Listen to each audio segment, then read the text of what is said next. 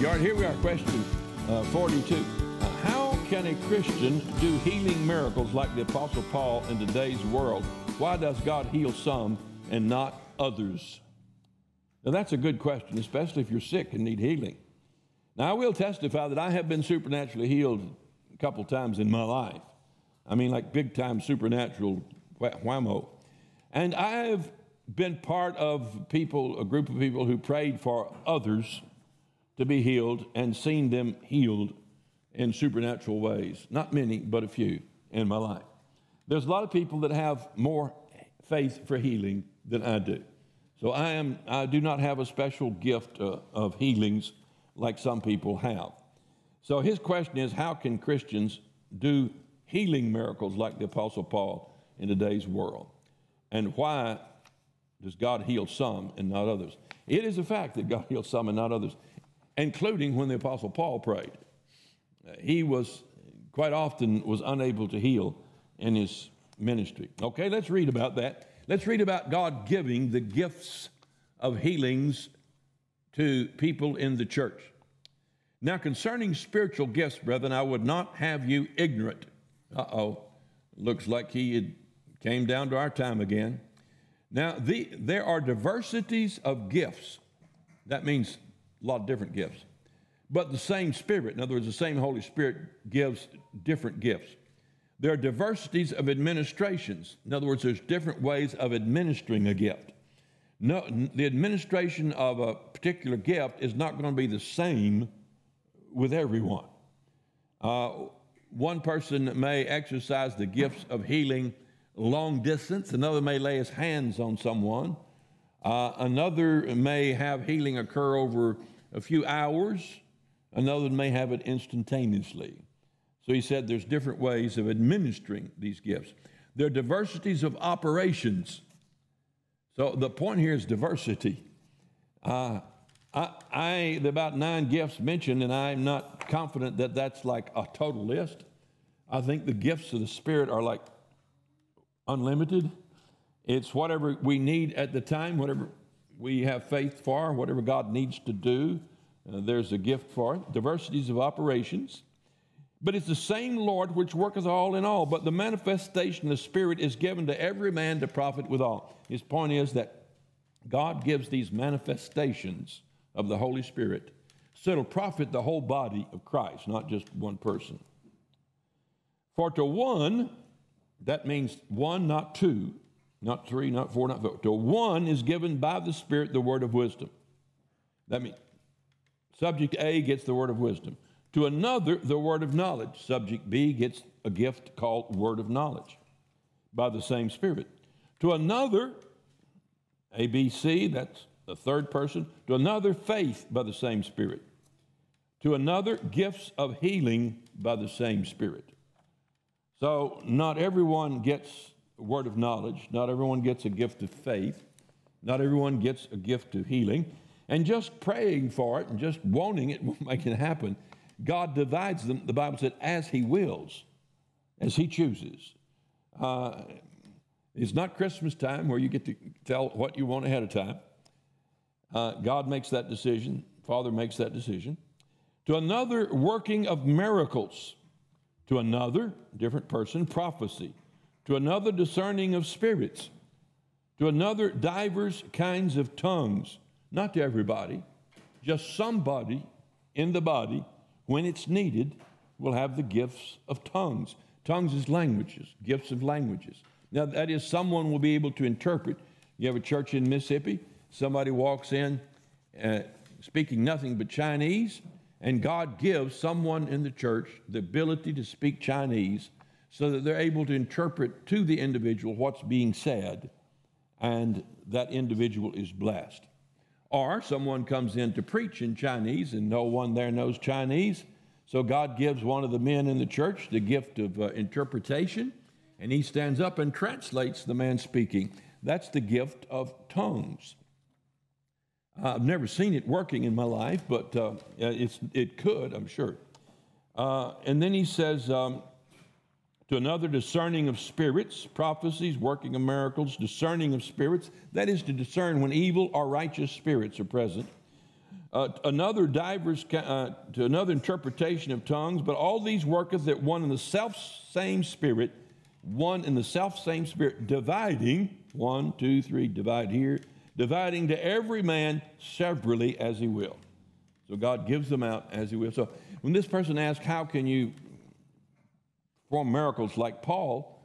God has to give you the gifts of healings first. That's the beginning point. And uh, if you don't have the gifts of healings, it's okay to go to the elders of the church and ask them to pray for you and anoint you with all, praying over you in the prayer of faith. That's someone else praying for you, will save the sick. So God gives a special designation to the elders to exercise gifts of healings, even if no one among the elders has the gifts of healings. And God sets, okay, uh, here we are in verse 28, uh, and God set some in the church. First apostles, secondarily prophets, thirdly teachers, after that miracles, then gifts, plural, of healings, plural, helps governments, diversities of tongues. Gifts of healings. You know, there, in the Bible, there's no such thing as the gift of healing or the gift of miracles. It is the gifts, plural, of healings. In other words, each, each individual healing is an individual gift. What I'm saying is, God does not empower a man to go around healing whom he will. There's never been anyone like that except the Lord Jesus Christ. And even he said that he couldn't do many miracles there because they didn't believe. So even Jesus was shut down from performing miracles in a certain crowd, a certain context, a certain frame of mind. But no one else in the Bible could just walk around and blanket heal whomever they wanted to, just say, oh, I've got the faith. That didn't happen, never has happened. In fact, there's no recorded event in history that anyone had those kinds of gifts. So it is gifts, plural, of healings, plural. So each event must be the will of God and God must give the gifts of faith so that one with gifts of healings can believe God and a miracle can take place of healing. They do take place. They're taking place every hour of the day, 365 days of the year, somewhere in this country. Miracles are taking place. All right? Uh, one more passage. Second, uh, no, I got three more. Second Corinthians 12. Paul said, Lest I should be exalted above measure through the abundance of the revelation that was given unto me, a thorn in the flesh, the messenger of Satan to buffet me, lest I should be exalted above measure. This thing I sought the Lord thrice. So Paul had something he needed healing from. He said it was a messenger from Satan to buffet him. It's something that troubled him all the time. He said, I sought the Lord three times and that it might depart from me. So I don't know what, what Paul's got. Maybe he's got uh, tuberculosis. Maybe he's got uh, touch of leprosy.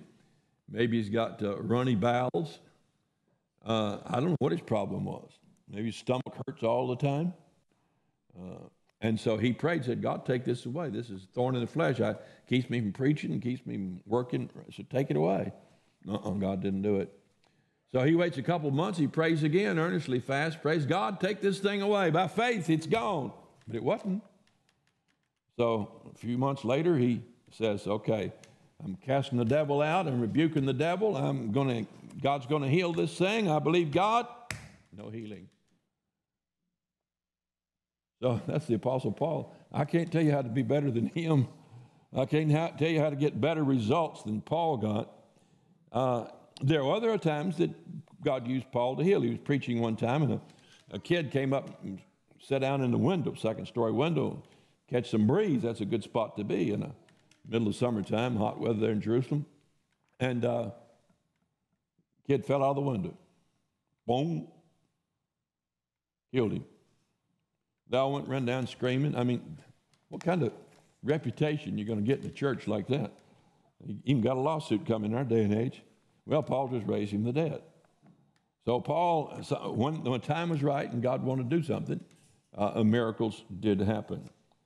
Uh, so Paul said, If I must needs glory, I'll glory in the things which concern my infirmities. So Paul lived with infirmities that he couldn't get cured. You know how through infirmity of the flesh, he said to the Galatians, I preached the gospel unto you at the first. Infirmities of the flesh. So Paul had more than one sickness or physical uh, maladjustment, something, I don't know what it was. Some people think it was eye trouble because he had people write his letters for him and he wrote in big letters when he signed off. It could have been his eyes were running all the time. Could be he couldn't hardly see. People had to lead him around. I don't know what it was. Uh, maybe that thing on the road to Emmaus kind of messed his eyes up. But it was an infirmity of the flesh. And then uh, 2 Timothy 4, here's Paul writing to Timothy, writing back to a, a missionary assistant to Paul. He said, Greek, Priscilla and Aquila in the house of Onesiphorus and, and so forth, so forth. But Trophimus have I left at Miletus sick. So Paul had a helper. And uh, they were in Miletus. And they got ready to leave, and Miletus said, I can't travel. This thing's killing me. He's coughing up blood, and he's sick. And I don't know what it was, but he's sick and just starts walking. He starts coughing or puking or whatever. I don't know what it was. Maybe a high fever. And Paul said, Well, I've got to go. And he said, Well, I'm just going to leave you here. He said, Pray for me. He prayed for him, no healing. And so Paul had to leave his helper there sick. So, uh, Paul says to Timothy, uh, while he's writing, he said, uh, Drink no longer water, but use a little wine for thy stomach's sake, and then often infirmities. So Timothy had some often infirmities, apparently stomach trouble. He said, Quit drinking the water, just sip the wine. And uh, he made a good Catholic, but. And then in Romans chapter 15, we then that are strong ought to bear the infirmities of the weak and not to please ourselves. So there are among us people with infirmities that we should bear those infirmities. James 5 Is any sick among you, let him call for the elders of the church, let them pray over him, anointing him with oil in the name of the Lord, and the prayer of faith shall save the sick. This is not a gift of healing. This is a prayer of faith executed by the elders of the church. And the Lord shall raise him up. If you commit any sins, they be forgiven him. Confess your faults one another. Pray for one another, that you may be healed. The effectual, fervent prayer of a righteous man availeth much. So, when the elders are praying, or we're praying for each other, or for ourselves, or our kids, we can't just pronounce, be healed. We, it doesn't work that way for us. But we can pray earnestly, fervently, and ask God for healing. And he said, The effectual, fervent prayer of a righteous man availeth much. Sometimes God heals, sometimes he doesn't. Sometimes we have to take something for our stomach trouble. We have to be left behind because we're sick. Now, I remember a few years ago, I got bit by a round, brown recluse right here on my thigh.